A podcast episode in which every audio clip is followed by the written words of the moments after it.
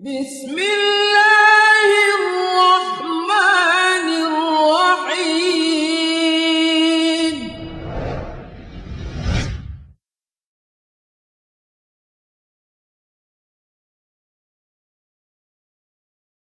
أعوذ بالله من الشيطان الرجيم. بسم الله الرحمن الرحيم. الحمد لله رب العالمين وصلى الله وسلم وبارك على محمد وعلى آله وصحبه أجمعين. All perfect praise is due to Allah the Almighty. I testify that none is worthy of worship except Allah and I testify that Muhammad sallallahu alaihi wasallam is his final prophet and messenger. May Allah exalt his mention as well as that of his families and all his companions. In this segment of the chapter, in this set of, of, of verses, Allah Azza wa Jal is showing and highlighting to the deniers two major things His bounty upon them, His bounty and favor upon mankind, and his ability and perfect capability of creation. After the introduction, Allah Azza wa Jal goes to address issues that are tangible, that they experience, their senses deal with, as if a message to them, if the matter of resurrection is a matter of the unseen that you cannot perceive, you cannot comprehend, then the following are signs, tangible signs that you can see and some you can touch and some you can hear that prove to you the ability of creation. The verses go ألم نجعل الأرض مهادا والجبال أوتادا وخلقناكم أزواجا وجعلنا نومكم سباتا وجعلنا الليل لباسا وجعلنا النهار معاشا وبنينا فوقكم سبعا شدادا وجعلنا سراجا وهاجا وأنزلنا من المعصرات ماء ثجاجا لنخرج به حبا ونباتا وجنات ألفافا Have we not made the earth a resting place and the mountains as stakes? And we created you in pairs and made your sleep a means for rest and made the night as clothing and made the day for livelihood and constructed above you seven strong heavens and made therein a burning lamp and sent down from the rain clouds pouring water that we may bring forth thereby grain and vegetation and gardens of entwined growth. Some of these cosmic signs are tangible, as we mentioned. They can touch. Some they can see. Some they can hear. Some they can taste. And so on and so forth. Allah Azza wa Jal, by this, by addressing or highlighting His ability of creating all of this, is sending a message. Number one, my favors are abundant. Number two, if I am capable of creating such creation, then though they were in the state of non-existence, then resurrecting the dead after death is much simpler than initiating the creation. The first verse, verse number six, have we not made the earth a resting place? Allah Azza wa Jal facilitated the earth for us. He made it an easy means of living. Shaykh al-Uthaymeen rahmatullahi alayh, may Allah have mercy upon him, said that Allah Azza wa Jal neither made the earth rigid and rough, where people cannot cultivate it, nor walk on it, nor did He make it so soft that they cannot benefit from it. He subhanahu wa ta'ala paved it for them in the best fashion and manner for their utilization. Al-Qurtubi rahmatullahi alayhi, may Allah have mercy upon him, said, Allah Azza wa proves with this verse that creating the earth facilitated for life with its water, air, and fruits proves with that his ability of resurrecting the dead. Because resurrection, resurrection is much simpler and easier than initiating the creation of earth. The following verse, we're still on earth. It addresses the mountains or speaks about the mountains. Allah Azza wa Jalla says, what means, and the mountains as stakes. Shaykh al Uthaymeen said, Allah Azza wa Jal instilled the mountains in earth as the iron rod or pin is pinned down to earth to control and firmly establish the tent so it doesn't move and it doesn't collapse. Allah Azza wa Jal placed the mountains on earth to keep it steady for mankind, to keep it firm for mankind. And let's just reflect on earthquakes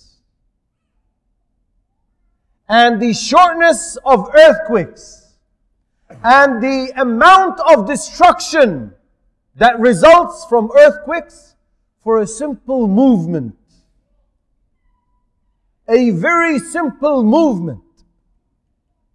And had Allah Azza wa Jal let mountains loose to move left and right, then what would be left?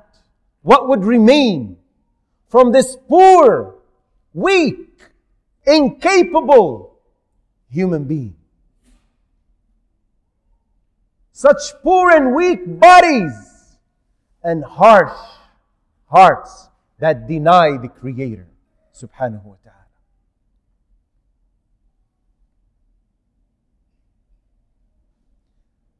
If any of you have traveled around in hilly areas and have been on top of mountains,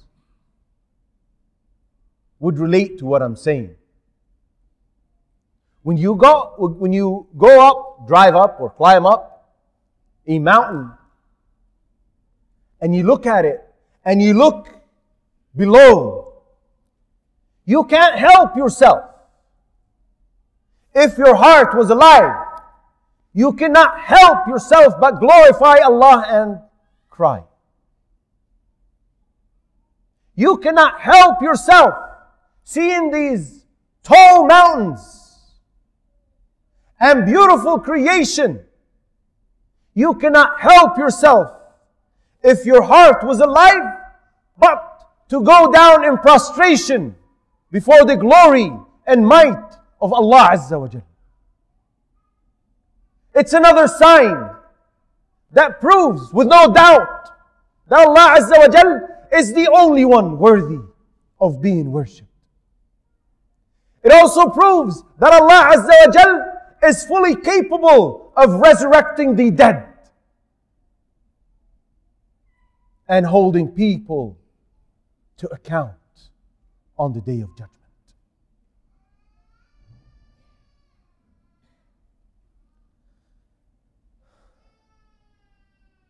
Then Allah Azza wa Jal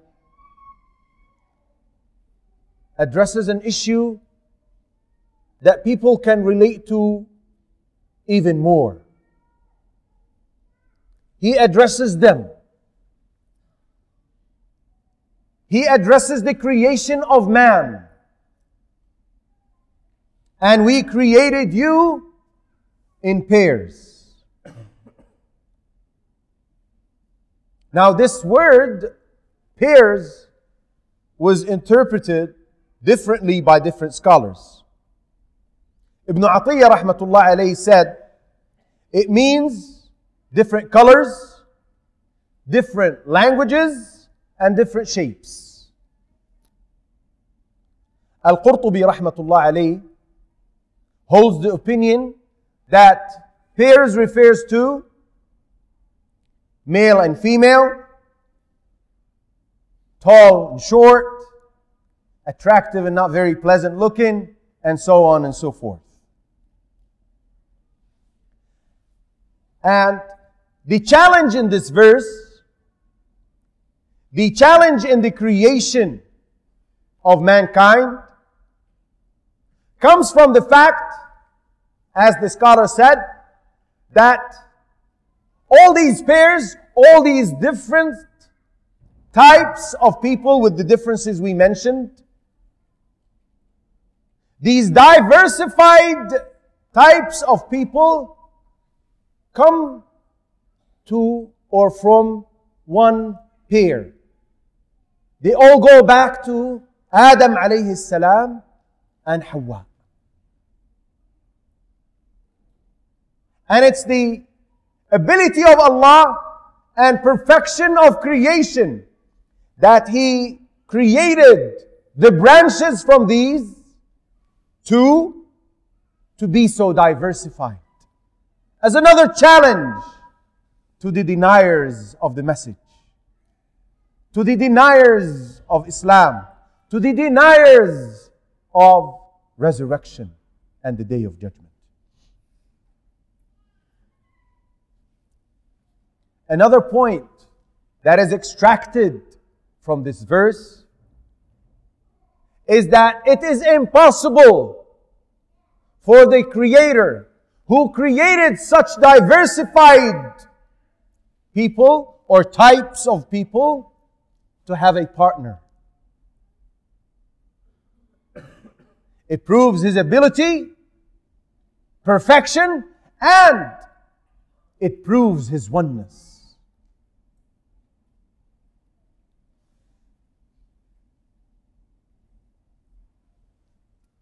Then Allah Azza wa Jal goes on to address other matters that they experience on daily basis. And made your sleep a means for rest. See, man cannot go on continuously, non-stop, working, or rather without sleep. Because sleep interrupts the tiredness a person faces due to working. If a person was to sit on a chair, doing nothing, exerting no effort, continuously, he would lose his mind. If he doesn't sleep. Let alone those who have to work to earn their livelihood. So Allah Azza wa Jal is giving them this, this sign, reminding them with this favor, the favor of putting them to sleep. And if any of you ever experienced lack of sleep, the inability of going of falling to sleep, would realize how great a bounty it is to simply put your head on the pillow and just fall asleep.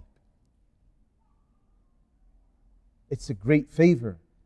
It is indeed a great bounty from Allah Azza wa Jal that we sleep. The scholars mention few word, few points, few wisdoms related to uh, sleeping. They said, Allah Azza wa Jal reminds mankind with death by the example of sleep or sleeping. Because when you go to sleep, when you're deep asleep, you're disconnected from life. That's why it is it was called the minor death. Sleep is called minor death. When you're sleeping, you're disconnected. Yet, your organs are functioning. Your heart is beating, blood is circulating, the lungs are pumping air, everything is alright. But you are detached from life. There's no contact between you and life.